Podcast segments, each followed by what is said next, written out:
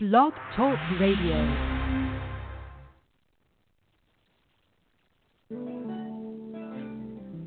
something. We need good, solid leadership. That's what we need. We need the church to lead, but it doesn't. We need parents to lead, but they don't. We need siblings, older siblings to lead, but they don't. We need people lead on our jobs, but they don't. In every part of society, we need leadership.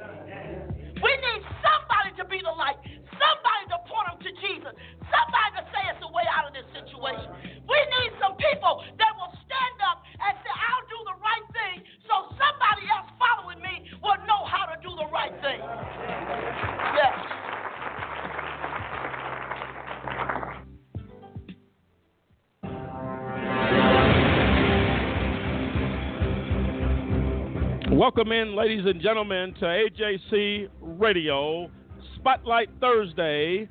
A very unique topic tonight, as you, what you've just heard is Pastor Rose Banks, pastor of Colorado Springs Fellowship Church.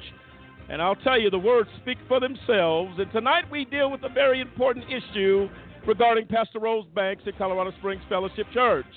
How is it, as we talked the other night, in, on the outreach of Pastor Banks in this church, why and how do that does it happen that they become a target of an investigation that makes absolutely no sense? This is not a church, a mega church that is doing things illegally, but a church that stands above reproach.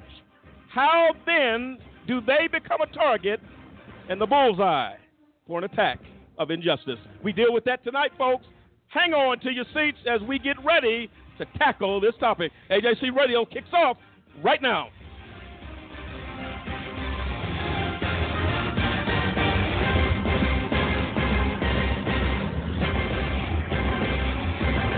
And there you have it, ladies and gentlemen. I am Lamont Banks along with Lisa Stewart, Cliff Stewart, Dennis Merritt, William Williams, and the entire AJC radio team. And folks, tonight you heard Pastor Banks address a very important issue the need of leadership.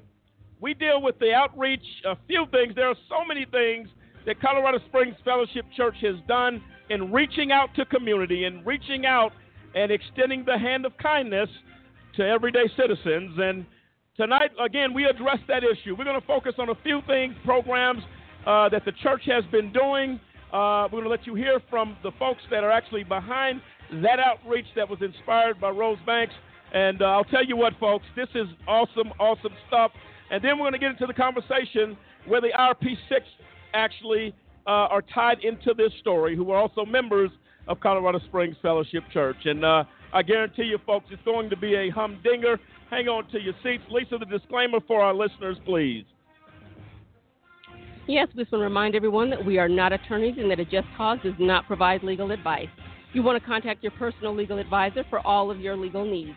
Also, the opinions expressed by callers and guests do not necessarily reflect that of a Just Cause or AJC Radio. And as always, we want to thank you for tuning in and choosing to spend time with us this evening. And thank you for that, Lisa. And uh, as we were talking prior to the program, you know what? We live in a world of, of huge injustice. Um, when the innocent become targets of injustice, you have a major problem. When a church in a community for 35 years has been a pillar of outreach and of strength in the community becomes a target, there is a problem. And it means none of us are safe if a church in good standing, in a, in a church that is over the, who has set, honestly, the bar of reaching out and giving back, becomes a target. Do any of us stand a chance from not being victim to this system? Cliff, your thoughts on that uh, as we get ready to get into this conversation? Well, I completely agree. I mean, you look at if somebody good is doing something and and uh, you know they're being targeted, then you know how do how does everybody else you know uh, you know how will they be treated? And for the federal government to target people who are doing good, who are reaching out, uh, such as Rose Banks, Pastor Banks, and Colorado Springs Fellowship, reaching out to the community, to the people that uh, you know that are members of the church, that are not members, those that are needy, the homeless, the military families if she gets targeted, then what kind of chance does everybody else stand? And Dennis, your thoughts on that as we get ready to dig into this one? Uh, it, it, really really brings a sense of outrage uh, that we live in a time where the institution of church, uh, where, in which our founding fathers banked a lot of its decision making on the foundation of the church. Uh, how how troubling is this, Dennis? It's, it's very troubling. I mean, again, uh, you got an outreach program with a pastor at the at the forefront, uh, reaching out to this community and touching lives in ways I've never seen, and uh, and then to become a target uh, of our federal government. I mean, to me, that's just sad because again, like you alluded to, uh, it's disrespectful. I mean, you here you got something going that's good and you're going to try to put something in the way to hamper it or to, to stop it or to impede, I mean, that shows you that uh, truly, truly, uh, uh, our, our government got some problems, and we, we definitely need to get into it and say, hey, the injustice has to stop. No, absolutely. Uh, William, your thoughts on this as we get ready to, uh, again, a special Spotlight Thursday, not only on uh, Pastor Rose Banks, but also the targeting and the injustice that any church, any community, any outreach can be subject to that exactly. we have learned firsthand right. uh, as a result of this. Your thoughts on it? Well, I think it's I think it's ridiculous. I mean, when you really look at it, you take a step back. This is someone that is leading out in the community, leading out by being an example, sure. touching the lives of people. I mean, making a true impact on people's lives. And so all of a sudden now becomes a target, becomes a target. Why? What for? What was the what's the purpose and the motivation behind someone out here doing good works in the community, being an example, but yet you target them? And so what's what's the point? You know, well, I can tell you what the point is, William. Right, exactly. It's called the IRP six. Uh, and I, let me let me change that language. Uh, the target first is Pastor Rose Banks. That's right. When no wrongdoing was found, which we have alluded to tonight, all the good things that are going on which we will allude to tonight, uh, they needed a fall guy. The fall guy happened to be six IT professionals that were targeted. And uh, I'll tell you what, that's a conspiracy at the highest oh. level. Uh, and we're going to address that issue when the, when the, the United States government begins to take action uh, in order to convict and to create a theory of a crime that never existed. And the pawn in, in the hand of the prosecution is a 71 year old pastor with 35 years of service to this community. Unacceptable. Absolutely unacceptable. And we're going to go ahead and deal with those issues. Folks, if you want to get in on the conversation tonight, the phone number is 347 838 8976. That number again is 347 838 8976. Folks, grab a cup of coffee and uh, whatever your weather might be across the United States of America tonight, whether it's uh, here in Colorado Springs, about 70 degrees, rainy, a little partly sunny out there, uh, dealing with a few issues, grab a beverage as we take off on a journey tonight dealing with a very serious topic the targeting of Pastor Rose Banks, Colorado Springs Fellowship Church. Why is the question? But we're going to deal with a couple of good things she's still doing, a few more things we'd like to bring to the attention of the American people as far as outreach that definitely is making a difference. And then we're going to get into why, after all of this, does she become a target in a major conspiracy theory? We're coming right back, folks. This is AJC Radio, where we bring the message of justice all around the world. We're coming right back at you. Hang on in there. We'll be right back.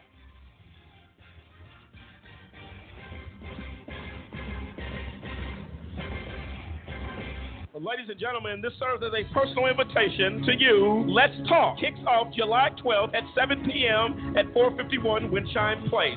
The new acclaimed series on A&E, 60 Days In, will be the topic, featuring Sheriff Jamie Noel talking about the impact this new series is having not only around the nation, but in his personal life.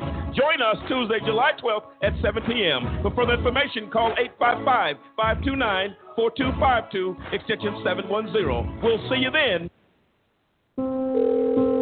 This is Julie. How may I help you? My husband and I just got in a fight, and he hit me. With one call, you don't have to be a victim anymore. These fights are getting worse. I don't know what to do. With one call, you can end the cycle of violence. We're glad you called. The first thing we want to do is to ensure your safety. With one call, you can change everything. To speak to a domestic abuse victim advocate, contact your local family advocacy program. Over a million people are sitting in the prisons of America for nonviolent offenses. That's why I'm asking you to join the American Civil Liberties Union and help us in the fight to end mass incarceration. We spend over $80 billion a year incarcerating people. Alternatives to prison, like community service, drug treatment, and rehabilitation, costs less and can turn lives around. It's time for fair justice. It's time for smart justice. And we need your help.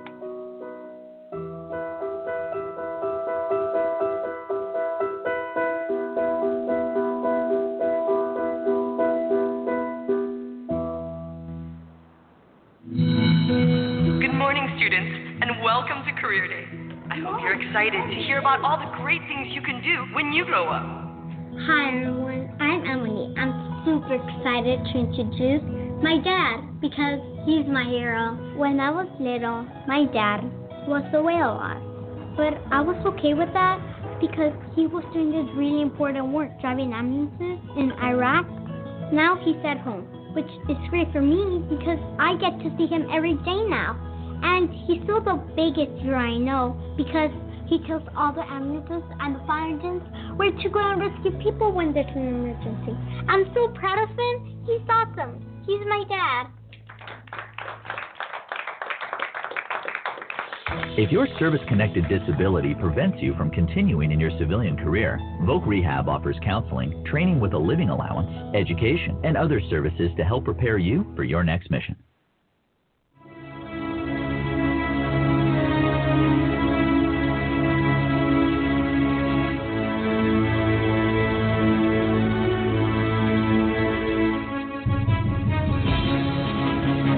Welcome back in, ladies and gentlemen of America. This is AJC Radio bringing the message of justice all around the world. Tonight, a very special spotlight on Pastor Rose Banks, Colorado Springs Fellowship Church. We address two very clear issues. One, the outreach of an organization, Colorado Springs Fellowship, of a pastor, a leader who leads by example in giving back. Tonight, we deal with a, tr- a very troubling question if a person, as Colorado Springs Fellowship Church and its pastor are able to do what they have done in this community to touch the lives of thousands, how do they get on the radar of the federal government for harassment and write down injustice? We're going to deal with that tonight, folks, and there are some things we're going to dig into. Uh, but we're going to go to a, we're going to mention just tonight a few things that uh, Pastor Banks and Colorado Springs Fellowship Church has reached out. a couple of programs. Their uh, senior outreach program. We're going to get into that. Uh, the military outreach, uh, Dennis, you're very very familiar with that. We actually had an opportunity to do an interview. Uh, you're going to hear that interview regarding that outreach, and also Willie P. Uh, loving kindness outreach, where he has the opportunity to go in communities, singing and encouraging people at the very most uh, depressed times, if you will, of, of the year for uh, our country. Christmas time, of course, sadness, depression, suicide. Uh, that outreach program, singing and lifting people up through the form of music. Uh, we're going to deal with that as well. Uh, a, a, brief, uh, a quick update on Pastor Banks as far as a summary of what we did the other night. Colorado, Colorado Springs Fellowship was founded by Pastor Banks, who was born in in St. Louis, Missouri.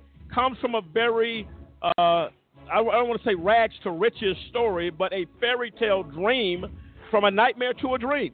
Uh, a young lady uh, raised in the projects in St. Louis, Missouri, coming up on the other side of the track. Uh, I'll tell you what, uh, worked her way up to become that which was the most important someone that can impact a life. Something that Pastor Banks says on a consistent basis. She has made this statement If I can help somebody along the way, then my living would not have been in vain. She has lived by that motto. Uh, and coming from the other side of the track, coming from the projects in St. Louis, Missouri, folks, make no mistake about it, uh, that's not a that's not an easy ride. Uh, she was able to come up out of that, and uh, uh, without question, believes without any hesitation uh, that the Lord pulled her and chose her for such an hour as this to be a impact, to to cause a life changing situation uh, in the lives of thousands of people. Uh, Pastor Banks is 71 years old, has been uh, committed to the Lord for over 50 years. And I'll tell you this, you may not believe this, but I'm going to tell you right now, without reproach, without that is so true. any issue. Exactly. Uh, Cliff, when you hear that, uh, you know what? In this day and age, not something that you can easily say about a lot of people. Uh, but I'll tell you what, this pastor has definitely fit that mold.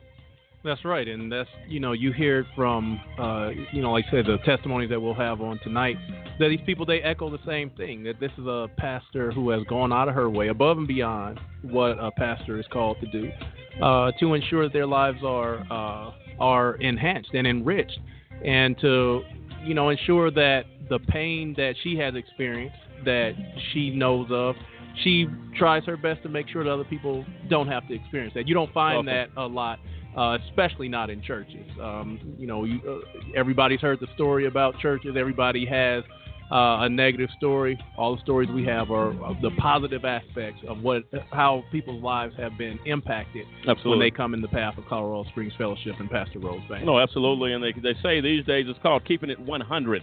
Uh, it may say 100, but they're keeping it 100. That means keeping it 100% real. Uh, and Pastor Banks has done that.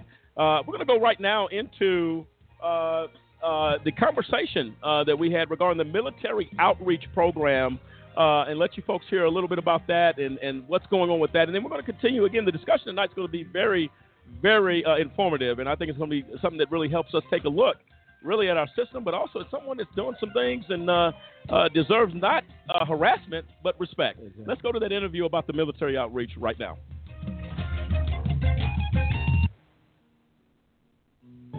Yes, we can thank God for our military families.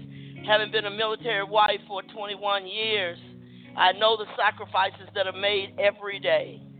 We are so thankful to God for you to be here today, for all that you've done in our behalf, in the behalf of people that may not never say thank you. We, my husband spent two times in Vietnam. He's no longer with us. He's been passed away uh, last month for 19 years. But had he been here, this would have been the special part that he would have loved because he loved being a soldier. And I say to the families and to the children of military families that we are so glad that you're here, but you make a tremendous sacrifice. Not just sometime, every time. Every day, whether there's a war or not, you're making a sacrifice.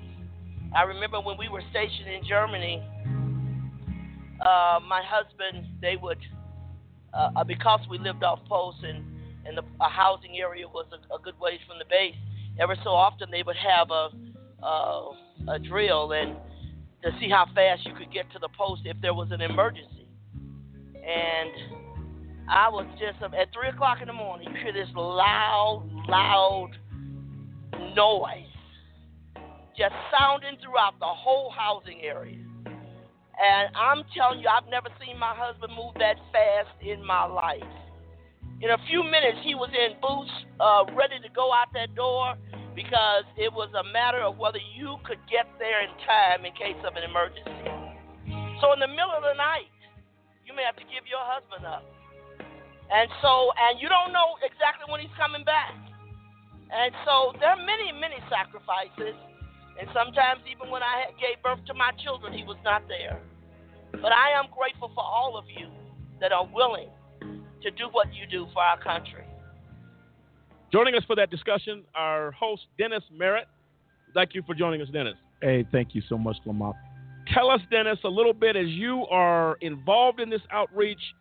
Give me and our listeners Pastor Banks's vision to impact our veterans and to make sure they're not forgotten. Well, Pastor Rose Banks' uh, vision was to uh, make sure our military understood that they're cared for, uh, that them going to war and uh, the lives lost, the separation from family, uh, she truly felt it. It was heartfelt. And she relayed that to a group of us that uh, we need to do something. And, and we need to make sure our military understands that they are truly, truly appreciated and that their sacrifice to this country uh, we, she wanted us to make sure that we, we let them know that it was not in vain. And I tell you, it, it's awesome uh, to see what the program has e- evolved to. And, and every first Sunday. Well, I was going to ask you about that. There's some things going on very special. Right. Tell the folks about that. Every first Sunday, uh, we honor our military. And, and what takes place is uh, we, we, we pray over our military, making sure they understand that, you know, that they're always in our prayers. And so we, we, we say a special prayer for them. And then we read a, a, a poem that is awesome. It's called, it, it's called uh, Honoring Our Military. And it, I mean, it's so heartfelt when, when you read the poem, when you, and you think about what it says and how it addresses the sacrifices that our military make. Oh, oh, it hits home. Now, uh, Dennis, you've uh, been there on that first Sunday. Uh, I've been told that the entire front of the entire sanctuary, in cases, is lined up with our military. Is that right? And that is correct. And what do Uh, you feel from the soldiers? What do you feel as you in, incorporate Pastor Banks's vision to see these men lined up, and Pastor Banks says, and Colorado Springs Fellowship says, we want to honor you. We want to let you know, thank you. Uh, as I said this before, Dennis, if I go anywhere and see a soldier in uniform, I don't care if it's in front of 7 Eleven, Walgreens, King Supers, I take a moment and stop and say, thank you for your service. Uh, and you should see the expression on the faces of these soldiers. And they'll reach out and shake my hand. Thank you for that. Pastor Banks has taken it another step. Yes. Uh, and that is to say, we will not only honor you privately, we'll honor you publicly. Exactly. We will say that for the freedoms in which we live under, the freedoms in which we uh, go to sleep at night, is for one reason men and women giving their lives on the front lines of battle. As America has seemed to have forgotten veterans, Pastor Banks sets the bar, as I said earlier, to say, we will not do that on my watch. Pastor Banks, 71 years old, lost her husband in 1994. But the passion of what she experienced through that experience with Charles Elliott Banks Sr. and what she saw and what she experienced gave her a sense of purpose. That purpose meant one thing I will make a difference. I will reach out. And I believe probably there were a lot of tears at this appreciation. Am I right? Oh, exactly. And and I want to make sure I uh, cl- make sure I get a little specific. Uh, not only did we honor the military, the, the, the, the soldier, the airman, the marine, but if they were not present or could not be present because they was in war, their spouses stood in their stead. Oh wow! And you're talking about compassion. You're talking about uh, tears, and you know, it's like, why are you doing this? We're doing this because you're you're doing a great thing for our country, and our pastor, uh, along with the church, truly has a love for our military. That's awesome. Uh, you got a couple of quotes there, Dennis, from some of the people who experienced First Sunday uh, and veteran appreciation or military appreciation.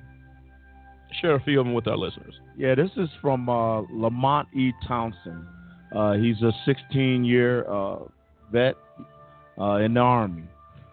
He said it was awesome to be honored by the church because it is the people at the church that I fight and will give my life for. The freedom to worship God, thank you so much. It means a lot more than words can say. And then from uh, Sergeant John Lubilla, uh, 10 years of service, Army. He says, Thank you for supporting our soldiers.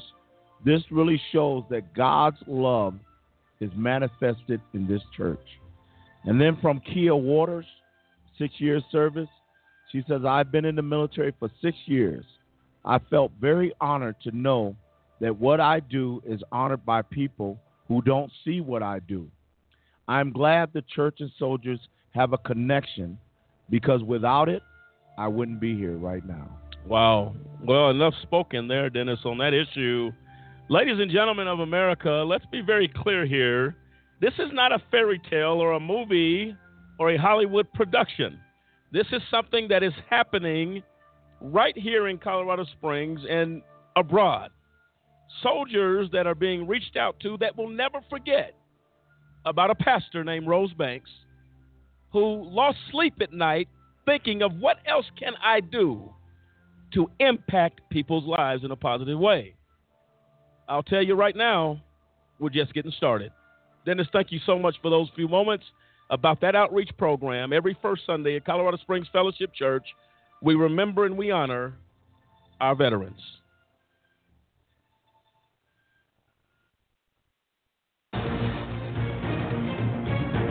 Ladies and gentlemen, you just heard a exclusive interview here on AJC Radio about the military outreach program uh, being uh, carried out by Colorado Springs Fellowship Church and its pastor, doing some good things. And uh, Dennis, that interview was over was really overwhelming. Uh, tears, people are crying. They're saying thank you. You heard the words of Pastor Banks talking about what she experienced in the military.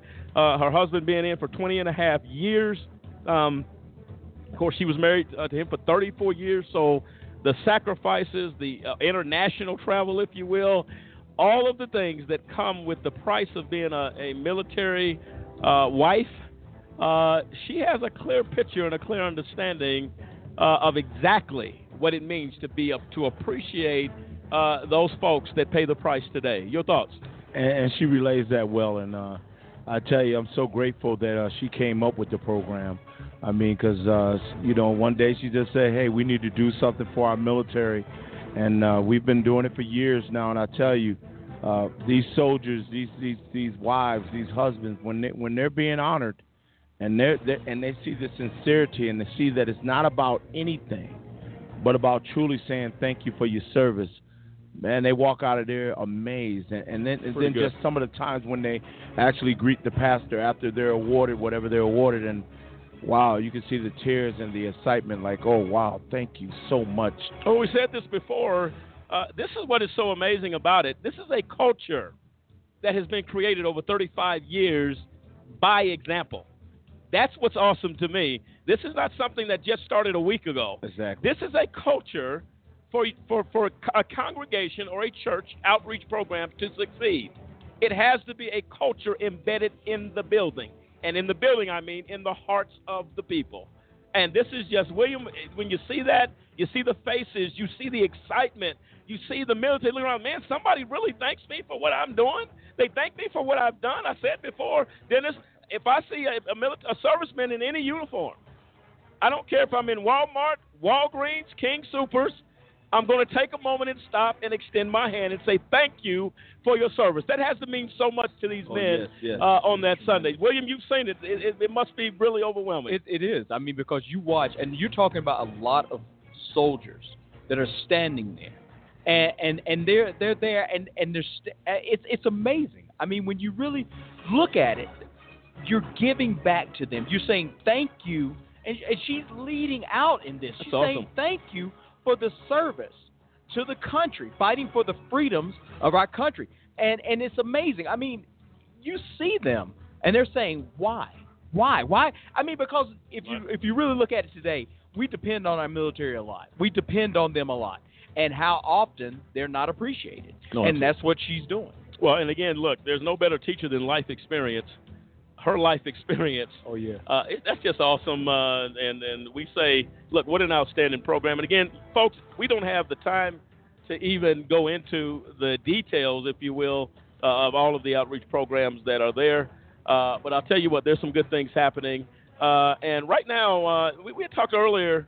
Uh, now we talk about the veteran situation and how people looked at, but we mentioned earlier about Willie P. He's a song leader uh, in Colorado Springs Fellowship Church, uh, and you know everybody knows the power of music, the power of song, especially you know you may not even be a Christmas guru, if you will, but somebody comes around and you start hearing some Christmas carols, you start hearing some some spirituals and all that stuff. It kind of tends to to pump you up, even in the moment of uh, some sadness uh, that's actually going on. So I think those are very very important uh, things that are uh, uh, that are happening.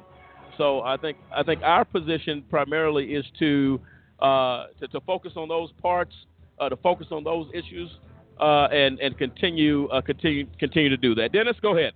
Yeah, and I just wanted to make uh, mention another thing about the uh, you know, the outreach, outreach program to the military. Sure. Uh, every Sunday, you know, when we do this every first Sunday, Sure. uh, there's a package that is given out, and in that packet, uh, there's a fifty dollar bill, uh, dinner for two, wow. a gas card, and then of course a certificate, you know, saying that we appreciate their service. And I tell you, Well, that sounds that's like a, that for sounds, every every individual. person. Every individual. Wow. And then after that, we do the raffle. And I tell you, the raffle is even, uh, this is going to blow your mind. And this is every first Sunday. Okay. After that, we do a raffle. And then that raffle, uh, whoever has the ticket, uh, every time so far has been for a $1,000. Hold up. Stop the presses, folks. Uh, hold up. And that comes from the pastor. Abs- wow. That, that's not the church. The church does everything as far as the packet itself. But our pastor felt it so, you know, she I said, need- we got to do more. I need you to stop. It is awesome. because apparently I've, I've folks, we've apparently hit the twilight zone. Uh, something unusual doesn't happen. Did you say past the pastor Yes. Gives a thousand dollars every first Sunday Every to the winner? first Sunday to the winner. Pastor Banks, The take, take a bow wherever The you pastor. might be. Don't The come out. pastor. Don't The come out of the church. It's not. It's not out of the church offering. There we go. It, it, it comes directly from the pastor. I tell you, this pastor truly has a love for our military, and I tell you, it- Well- she shows it. You know, you heard the old saying, "The proof is in the pudding." Doesn't matter what flavor that pudding is, folks. Pastor Banks. Set, look, look. Just, just stop the presses again. Out of her own pocket, her own sacrifice, and her own heart's treasure. Says, "I will step above and do this." I don't know who is doing that. I I, I said it the other night. I'll say it again. The bar has been set. Pastor Banks getting it done. Folks, don't go anywhere. Stop and just take a moment to say wow. And it gets more than that. We're going to come back with the other outreach programs, the senior program, as well as Willie P. singing to lift the hearts of the downtrodden. We're coming back, folks, here on AJC Radio as we continue this special spotlight edition on Pastor Rose Banks, Colorado Springs Fellowship Church. We'll be right back.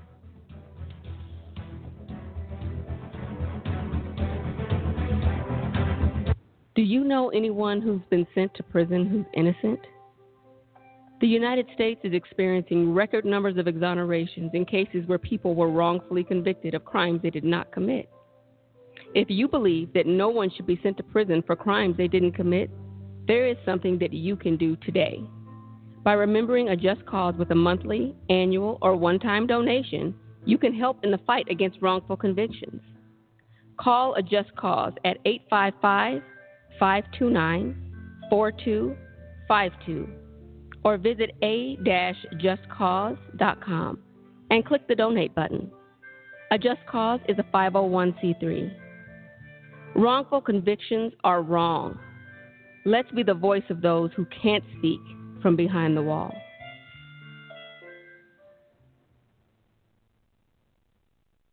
I wanted to be in the military since I was since I was a kid. I served in the United States Air Force. I served a total of 16 years. I was deployed uh, 13 times.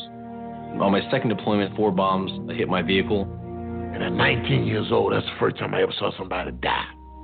Coming back, I was raging. I started having pretty horrible nightmares. I would wake up in the middle of the night, sweats. I started drinking a lot. I felt worthless. I guess I never recognized it in myself. Eventually, one day, I just walked into the VA hospital and said I'd like to see somebody.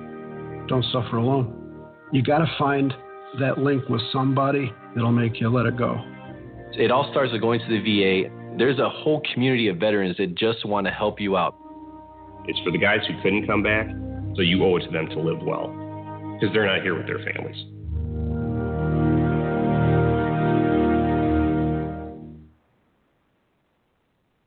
I can solve difficult problems for a Fortune 500 company. I can run a successful business. I can manage your home improvements. I can publicize your message. I can motivate your audience. I can put my military experience to work for your company. I can teach your children. I can boost your bottom line. I can add value to your workplace. I could be a loyal and productive employee. But I can't put my skills to work for your organization if I'm not given the opportunity. If you don't recognize my talents and ability. If you don't hire me. If you don't have an open mind and a workplace that's open to everyone. If you don't realize that America works best when everybody works. What can you do? What can you do? What can you do? You can remember that it worked. It's what people can do. It's what people can do that matters. Nearly 50 million Americans have disabilities. Capitalize on their talents with employment practices that benefit everyone. Learn more at whatcanyoudocampaign.org.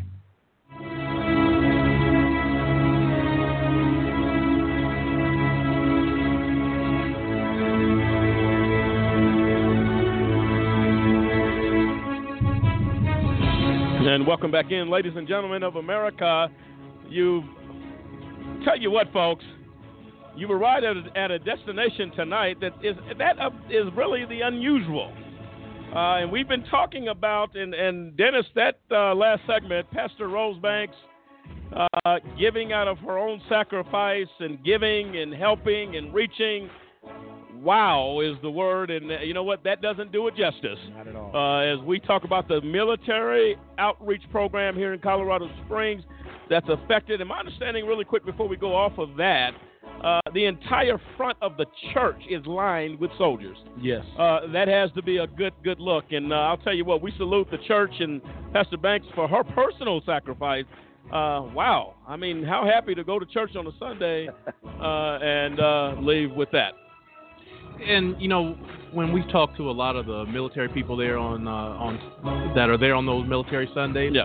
their response is that they have never been treated like this by a church. That they've never felt appreciated by the community when they come back from the war zone, or that their families have sacrificed. They've never had uh, any group in the community treat them like this to where they felt like as soldiers putting their life on the line giving their life for their country that they were actually appreciated like Wow. this. and like I say you know people come up to them where they're at see them in uniform and say thank you for your service but to reach out give them a uh, you know a, a packet of love and say we want to more than just say words here's something uh, for you to say that we appreciate what you do and on numerous occasions uh, that has been their response that we have never felt this type of, of caring from the community such that we feel at Colorado Springs Fellowship Church. Well, well, I'll tell you this. This is an old newsletter from Colorado Springs Fellowship back in 1995.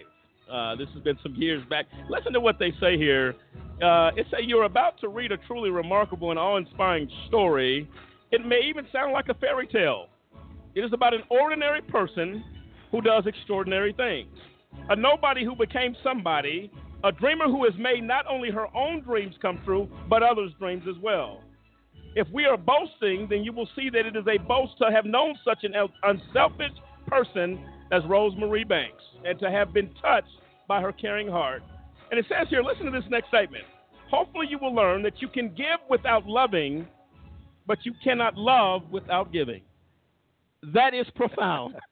and I believe it speaks exactly to Pastor Rose Banks and what we have seen here. Exactly. Uh, you cannot love without giving. Do you understand that? That's awesome. I thought that that that and this is from 1995. This foundation, this thought of this pastor tells you one thing: Pastor Rose Banks has not changed Not who at she all. is. Not at all. If anything, she has grown even further in that in that motto. I thought that was very profound. Again, you go back to 1995, and that's the talk that was going on about Pastor Banks. Eh, eh, look, listen, this is extraordinary. Uh, I believe what's going on with this ministry uh, and the outreach. Again, the outreach to community is just over the top, uh, overwhelming. Uh, every positive adjective you can use, it's there. Uh, but right now, we're going to deal with one topic. Uh, we were talking about Willie P. Uh, has been in the ministry for some years. Uh, has a voice of an angel, and I'll tell you what, he sings, but he sings from his heart. That's right. Uh, we had an interview with him uh, in regards to another outreach that, uh, and again, folks, these are just a few. You don't have a lifetime to tell and get into every outreach that has been started in 35 years uh, uh, by Pastor Banks from the Colorado Springs Fellowship Church. Let's go to that interview with Willie P. of what the impact of this outreach in lifting hearts that are downtrodden means to him in this outreach.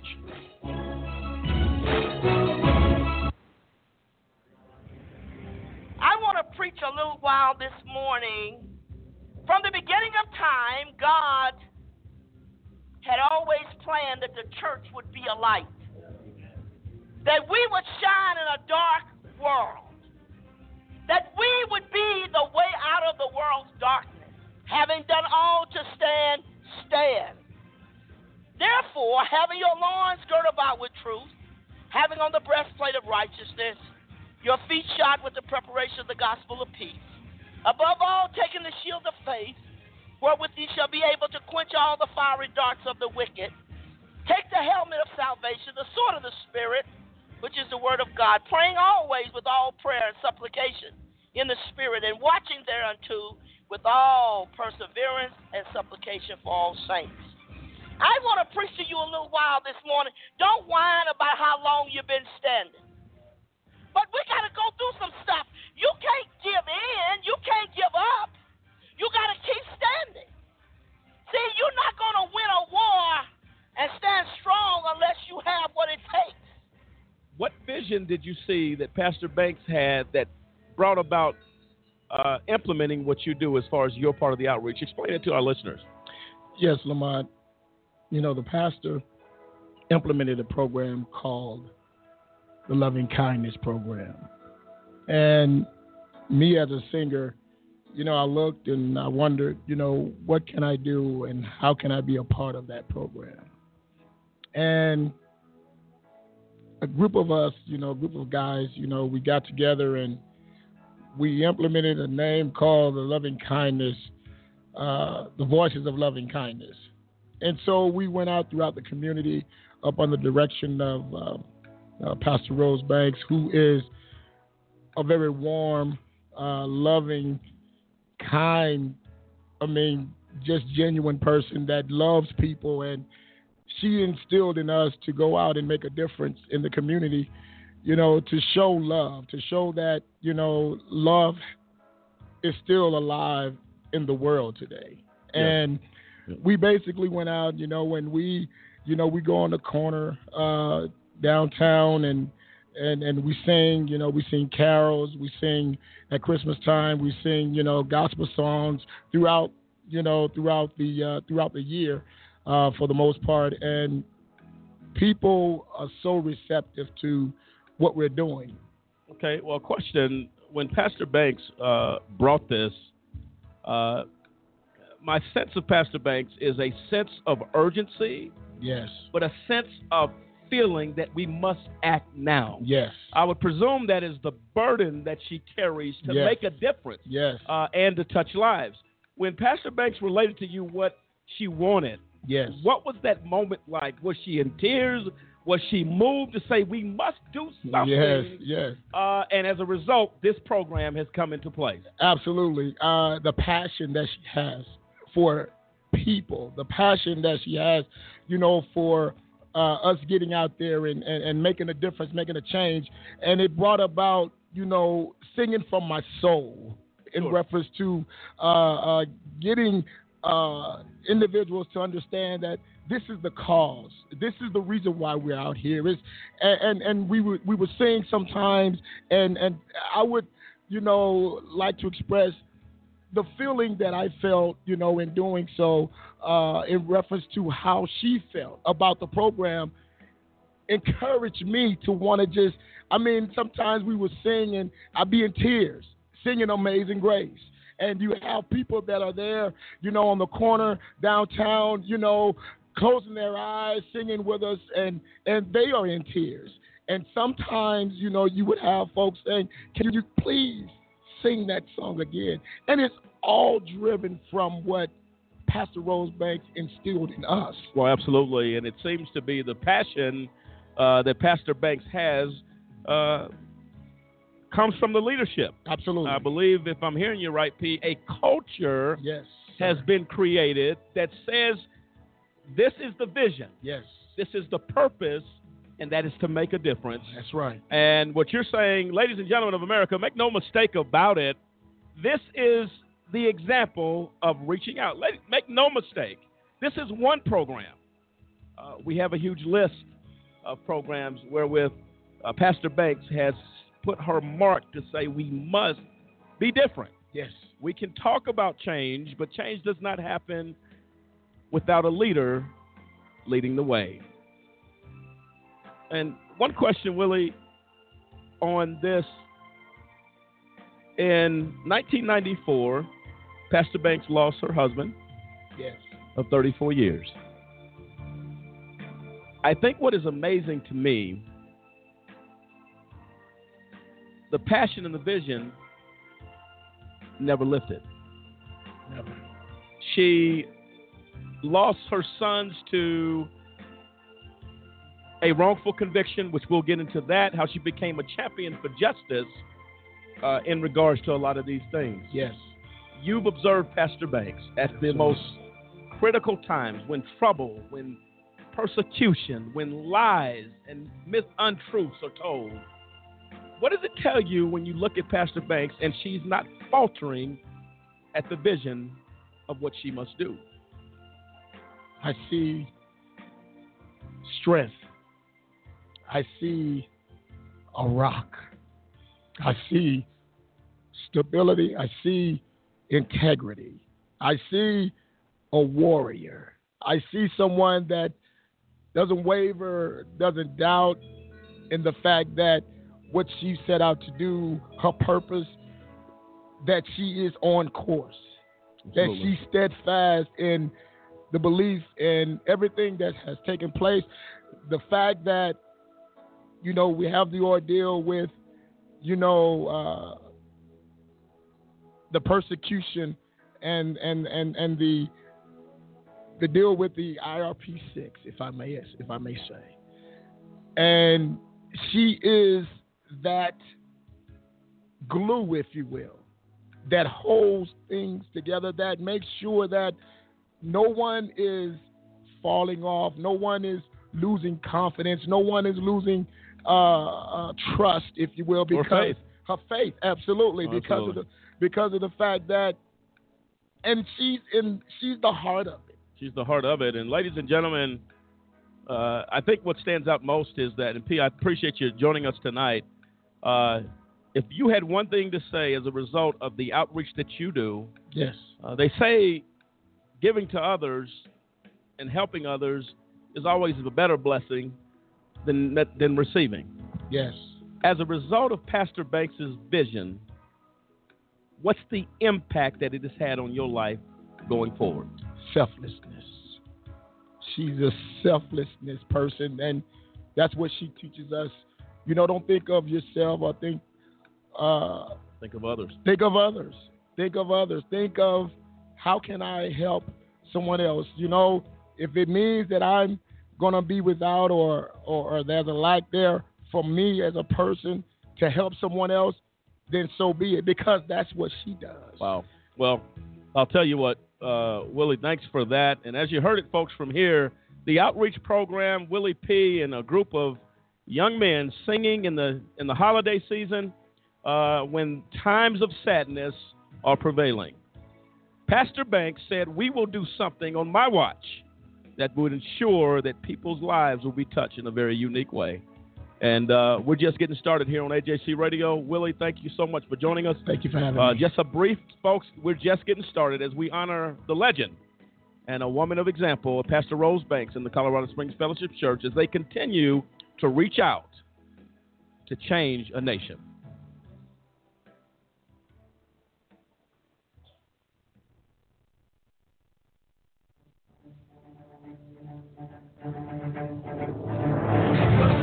Well, there you have it, folks. Uh, uh, awesome uh, interview. Some good things happening, as we said at the onset of this program. Uh, what a way, uh, Dennis, to encourage people through music, through uh, lifting hearts, and it leaves you at a loss for words uh, of just how much outreach is important, how much community is so Yes, important. Uh, and leaders uh, as a whole need to be connected and in touch with that purpose. Uh, and Pastor Banks seems to be definitely in touch with that on every angle that we look at tonight and what we've looked at in this entirety. There is a connection of truth, a connection of a heart that makes these things operate like a, smooth operating train. And I'll tell you what, it takes a lot of people to run it in, run a, run a train or whatever. But I guess what, when it's all all all things on all cylinders working, what do you have? You have great results, and I think that's what's happening here uh, with Colorado Springs Fellowship Church. That's absolutely awesome. Uh, we thank Willie P for that interview. Uh, he was very emotional as well. Uh, this is a culture, as I said before, that's happening uh, in this country. Uh, and I'll tell you what, Pastor Banks is that the she's the engine driver, if you will, of that, and we appreciate that outreach and the lives that have just been touched. Th- these are things, Lisa, that I think that are going to be felt probably from gen- for generations to come when you talk about uh, these type of outreach programs going on. Your thoughts on that? Yeah, I think it's something that's going to reach a lot of people. A lot of people are, are already being affected by it, and I think it's just going to get become more and more. And you're going to reach more and more people with the way they're doing it. That's just awesome. And uh, folks, I'll tell you what. Uh, right now, uh, we talked about earlier um, uh, the seniors. You know, uh, Pastor Banks is 71 years old, and uh, I don't know how much he'll appreciate being called a senior, but Pastor Banks is a senior, uh, but a very strong one, uh, and has an understanding of what it means to be treated unfairly, what it means to be targeted. Uh, you can't be a pastor and see a lot of people uh, throughout the years of ministry. You see a lot of people that are hurting, that have been damaged, if you will, and mistreated. We know this in our communities. Our senior citizens are forgotten uh, they're kind of just treated like they just don't matter anymore. Uh, I remember we were uh, uh, actually in an airport uh, traveling somewhere, and there was a senior citizen that couldn't hardly walk, uh, had a walker of some sort, but he was struggling so bad, so hard to try to walk. And the people just treated him like, yeah, man, get out the way, sit down, you know.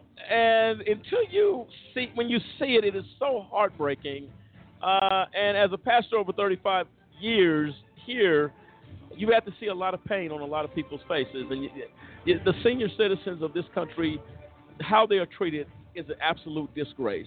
Uh, this particular program, uh, Pastor Banks and the College Colorado Fellowship Church started, was to reach out to seniors, to make seniors feel like, you know what, you are somebody, uh, you do matter. Exactly. You do matter. And we're going to go to that interview. We were had the opportunity to interview uh, two ladies who actually were part of this program and I'll tell you what, folks, it's amazing.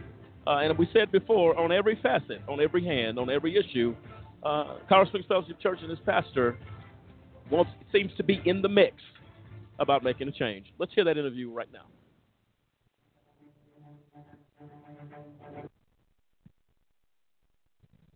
And we're back, ladies and gentlemen, as we are sitting here honored all I can say is wow to Pastor Rose Banks, Colorado Springs Fellowship Church, 35 years of service. And it reminds me of the members of Congress that we talk to, except at a higher level, that Pastor Banks has a vision for people. And that's what we're hearing a heart for people. I have found that whenever one sets out to do something to make a difference in society, they are the most criticized. They are the most ridiculed. They are the most uh, lambasted. They are the most talked about. And that's for one reason something is happening that's making a difference. If you go back in history, every person that made an impact suffered huge persecution, including Jesus Christ. Pastor Banks is no exception. And as I said earlier in our segment with Willie P., the fire is still burning. At 71 years old, Pastor Banks has spent over 50 years in ministry, seeing what life she could touch. What difference could she make? What pain could she take away? As we live in a world where people are cold and cruel, Pastor Banks in Colorado Springs Fellowship Church has risen above the fray to make a difference. Joining me right now is Barbara McKenzie and June Wright, uh, two ladies that are um, involved with the outreach program for seniors. And we're going to talk a little bit uh, about that. Welcome, ladies, to the program. Thank you so much oh, for joining us. Thank, thank you. you. Okay, and uh, ladies, uh, I, am really impressed. As I, we were talking offline uh, about the impact of Pastor Banks to do what she is doing Barbara, um, Pastor Banks came to you with a vision because she saw a problem with the way our seniors were being treated. Tell us what you felt in that moment and what did Pastor Banks relate to you of the importance of helping seniors in society today? Well, Sister Rose has such a passion that when she talks to you, you feel her her heart because she's a giver. And she has seen how the country generally treats seniors. They are um, treated as second, third, fourth class people. Uh, other countries uh, respect them more than the United States does, unfortunately. And uh, because they are looked down, she wanted to make them feel special. Well, hold on right there. She went out of her way to make people feel special that may have been mistreated. Mm-hmm. How long have you seen that vision from Pastor Banks? Oh, goodness. Uh, I have uh, been with the, the church for over 20 years. And you've never seen that And- waver? Oh, no. Oh, no. And whatever she sees uh, that is lacking, any need, especially when it comes to people, her heart goes out. And thus the church is propelled into into instituting that change. And as I said, uh, this is a culture that has been created there. June, you've seen some things over the years with Pastor Yeah. Banks. Uh, this senior outreach, uh, you two ladies are seniors, though you look like teenagers. Uh, you, you Thank ladies. you. Uh, Thank you. uh, the check's in the mail. so listen to me, you ladies seem very emotional as you as, as far as you were sharing. Joe, share your vision of Pastor Banks, uh, what she has said, and it sounds like she is uh, tirelessly pressing that this thing be carried out. Yes. Uh, what really struck me is how uh, Pastor Rose wants us to feel good about ourselves as seniors. She wants us to feel that we have value, that we have something to offer. Because, like Barbara said, seniors, people, you know, you're old, take a seat, sit down, shut up. You mm-hmm. don't need to work, you don't need to drive. But she wants us to feel good. I remember when we had senior birthday parties, there were some seniors that had never had a party. Mm-hmm. And Really? she brought mm-hmm. seniors together, other seniors, and there was one senior who was honored per month or every other month or so. Yeah. And there was a theme, and we were just like little kids having fun. We had games and presents, and it was so nice that she would even uh, come up with that idea that a birthday party would mean so much to people of age. And it was very nice. Um, and we also had uh, sleepovers, Oh wow! which were nice. One at her Little house. pizza, hot dogs, and Kool Aid. Oh no, we had good food. hey, that was good food for me. Yes, yes. But Wow. it's just so nice how she would come up with ideas like that that would mm-hmm. impact our lives mm-hmm. because it made it makes us feel good. It makes us know that we're loved, we're mm-hmm. cared about, and she's there for us in all aspects of our lives. She wants to make sure that we're okay and we feel good and everything's good and Well, I think what's amazing here is that that simply does not reside in the building. This is about reaching out in the community. Uh, what type of uh, events did Pastor Banks institute in regards to reaching seniors outside of the church? What steps did she take to ensure what she imparted in you would be imparted in those people as well, as a church and as a pastor? Some of the things, uh, for example, the ice cream social uh, at some of the senior uh, living faci- facilities. Uh, she would have them uh, sing and just have them. She always wanted them to to feel good, uh, to feel important.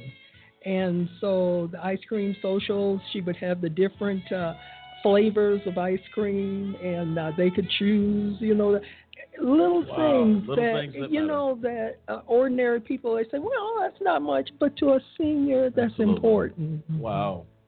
I'll tell you what, folks. Uh, seems to be, I'm sure there was a lot of emotion there Oh. because love does that. That's right. Uh, ladies and gentlemen, Pastor Rose Banks. Don't believe the rumors or the lies. Mm-hmm. Yeah. Pastor Banks is who she says she is, and more. Mhm. And this is amazing to me. Um, and this this information needs to get out to the community that everybody says all pastors they don't care about community. All they care about is lining their pockets. Not Pastor Rose Banks. And the little things, the little things, Barbara, as you alluded to, that means so much, and it's just labeled with love. And Pastor Rose Banks is showing that example. Um, I can tell it's affected your lives in a very positive way. Uh, what gives you the drive to reach? Is it because of what you feel as a senior, of the, that you are somebody, that you are special, that we have to share this with the world, and have Pastor Banks and Colorado Springs Fellowship um, take those steps to ensure that, that everybody feels that way? Uh, I believe that's a huge community event uh, that reaches, as we talk tonight about reaching out in community and giving back. And it seems like, and again, these are this is just one.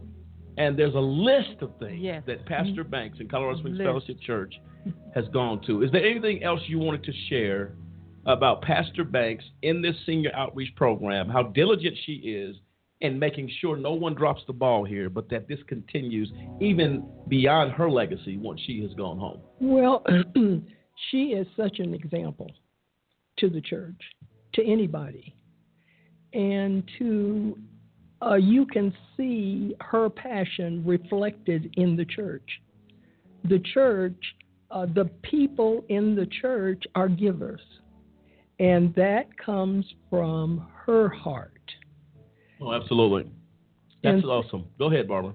So I, I really, uh, it, it will continue on in the hearts of others that she has touched. So uh, that's where the whether she's here or not, uh, we will feel her presence because of the impact she's had in so many lives. That's awesome. And so she's created, a, as we said earlier, uh, uh, a culture. Mhm. Uh, and a culture, as you know, is very hard to change. It's true. But a culture in a good way, there's no need to change it. It's, it's to continue. And June, any closing remarks about Pastor Banks and this outreach? Other things that you'd like to share in regards to the senior outreach program? Yes, there was. Um, she had something called Time of Your Life, where seniors came in and they had ch- ate off china plates and they had um, crystal, and I'm sure some of them never had that before. And Yeah, that kind of a that was formal community appreciation. community wide. They were Wow. people that came from senior living facilities and they would come in and they would all have a good time and there were singers to sing to them servers to serve them Wow. and uh, they just felt special for the day Wow. So what do you we say have- to that? yep Uh, and something again- great's going on here Pastor Banks, without her, hmm. this doesn't happen. Mm, no hmm. and it's not talked about. But we're going to talk about it here on AJC Radio, as this week is a special dedication to Pastor Rose Banks, Colorado Springs Fellowship Church, doing some things, giving back to community, which is where change begins. And we're seeing that in a very big way here with Pastor Banks and Colorado Springs Fellowship Church. June, Barbara, thank you so much for joining us tonight. Thank you for Uh, having We me. appreciate that and continue your good work as you reach out to touch seniors across this country and this community. Thank you so much. Thank you.